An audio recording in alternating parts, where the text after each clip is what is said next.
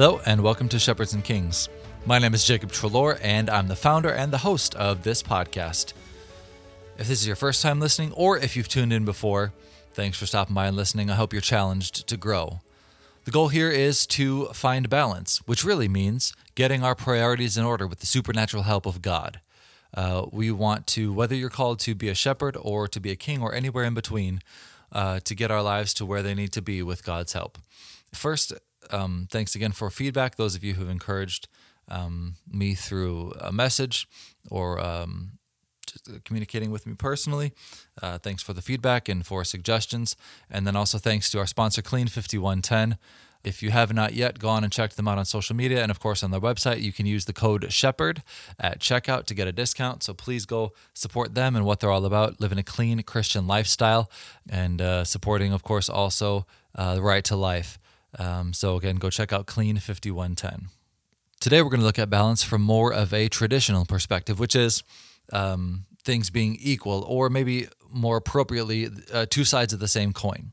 Um, and we are going to uh, kind of take the look at look at opposites. Maybe is the best word for it, but uh, abandon and prudence. And I've chosen those words specifically, but um, prudence, of course, being, being a biblical word, but uh, abandon uh, is not quite described in the Bible, but we'll we'll see how it fits, and that's where we're going to start today.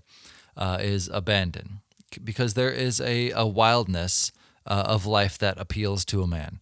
You know, down uh, down deep, we like the the unpredictable, the unknown, the great, uh, the great unknown, the great wilderness, the vastness of creation. We there's something about us about that that appeals to us. You know, many of us lean more towards safety and insurance and risk mitigation and uh, layers of protection.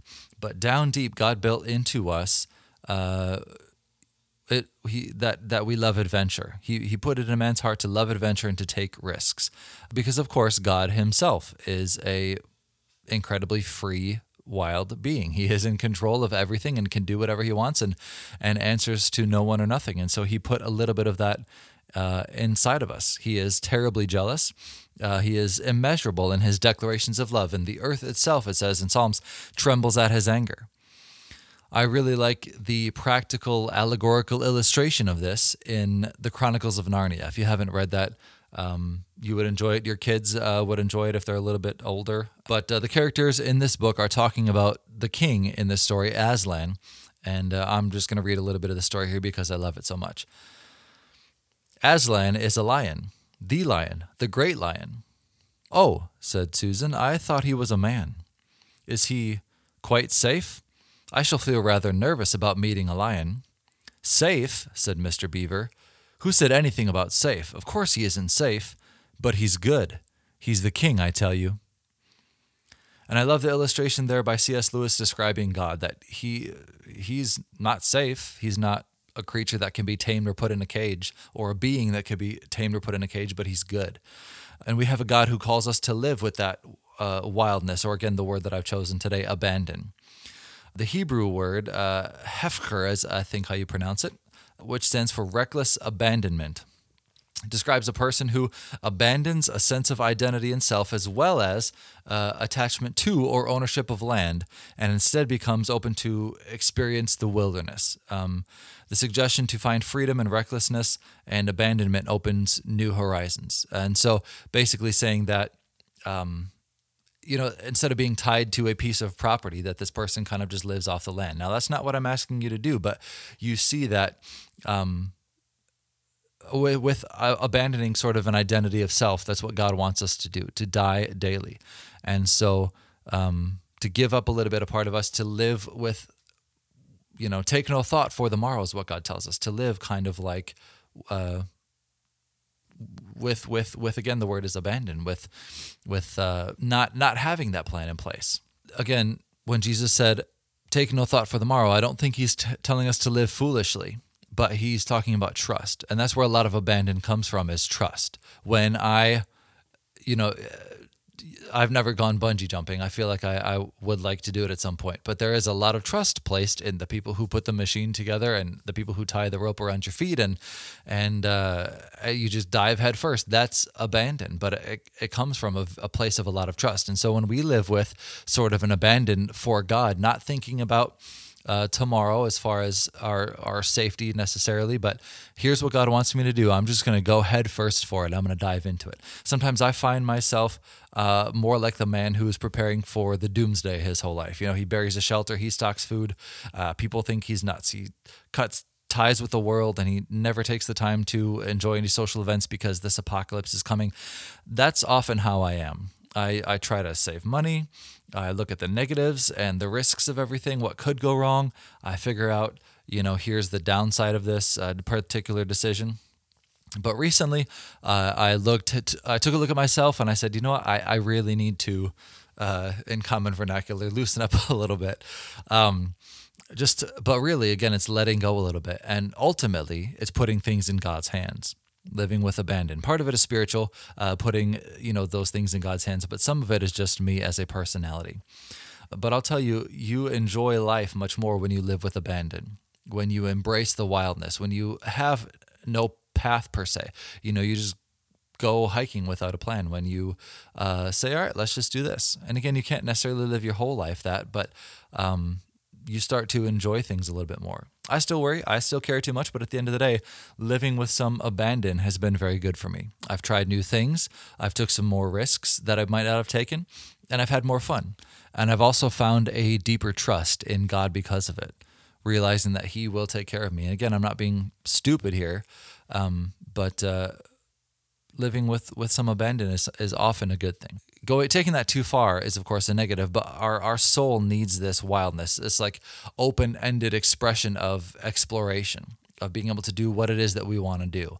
Uh, again within reason. I, I, hope you understand that that i'm not saying you can go sin or you can go do it as uh, do something foolish regarding your family but there's got to be some time where um, you so like people's reactions here during this covid thing kind of show you that we are not meant to be cooped up. We are not creatures that are designed to be in enclosed and in cages and in cubicles and offices. Like we have to be out and doing something and enjoying God's world and creation and living with a little bit of that uh, abandon, some off the cuff decisions, some exposure to something that is truly wild um, and vast and beyond ourselves.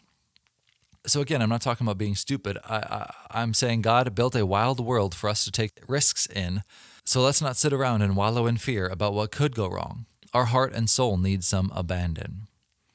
Uh, John Eldredge's book, Wild at Heart, talks a little bit about this. He says, Don't ask yourself what the world needs. Ask yourself what makes you come alive, because what the world needs are men who have come alive. And I think that's a really accurate uh, way to put that. That, you know, um, the people who make the most difference in the world around them are the people who are passionate about what they do. And uh, of course, if you're passionate about serving God, um, that's what makes you come alive because that's what the world needs.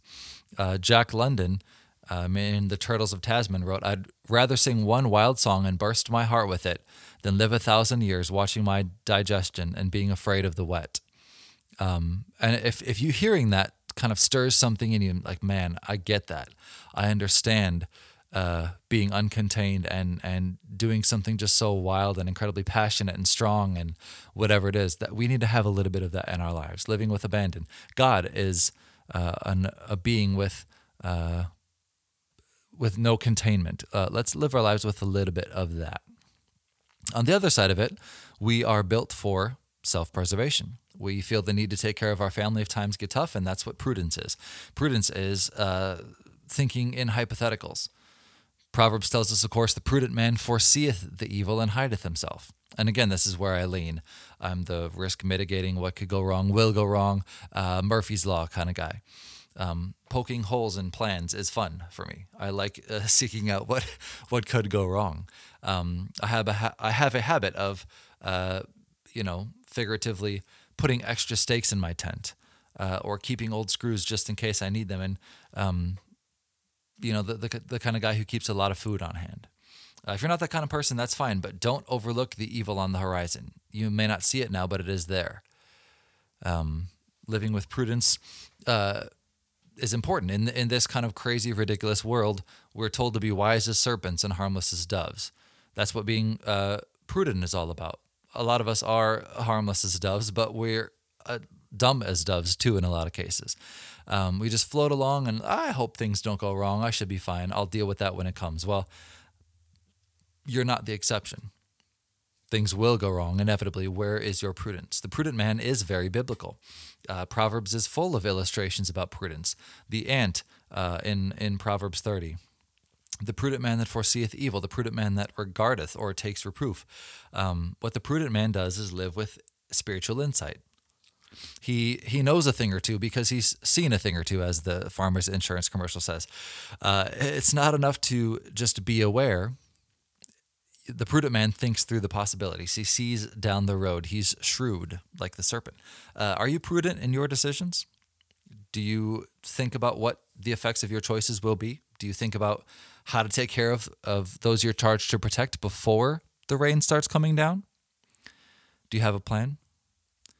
Uh, prudence in your finances means saving for a rainy day. Prudence in your morality uh, means planning for a response when temptation comes. Prudence in your social life means preparing to react when someone is aggressive towards you. Prudence in protecting your family means buying a gun or getting a dog or a home alarm system, whatever it is. Uh, but you have to kind of think ahead. You have to be prudent in your life. Victor Hugo said in, in the book Les Mis, uh, nothing is more imminent than the impossible. What we must always foresee is the unforeseen. Realizing that, you know, you can't plan for everything, but you better plan for what you think you might not have to plan for. It's kind of a convoluted thought, but hopefully you get that. Um, I heard another really good quote by Matshona Dhliwayo, and I'm not sure how to pronounce that name, but be wise enough to learn from the past, shrewd enough to capitalize on the present, and clever enough to prepare for the future. That again, that it is coming. Something's coming.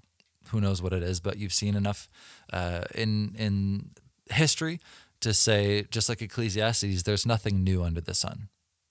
We are going to hit another economic downturn. We are going to uh, possibly lose someone we're close to. We, you might get robbed. You might I don't know, lose your job. There's all kinds of things that could happen. Are you prudent enough to to have a plan? It takes some effort and energy to put together uh, a bug out bag. Um, it takes some effort to keep your weight down as you get older so your health bills don't pile up. Uh, it takes some energy to fix things before they completely fall apart. Um, but uh, that's what prudence is it's taking some time to think in hypotheticals, imagining what could go wrong as best as you can, then preparing for it. And if, if you're like me, you probably understand that you are on one side of the fence or the other. You're probably a risk taker by nature, or you're on the other side, you're the risk mitigator by nature. You already know, for the most part, I imagine, uh, if you live with more abandon or with more prudence. If you can't see um, any evidence of either in your life, you probably need to get off the couch and do something.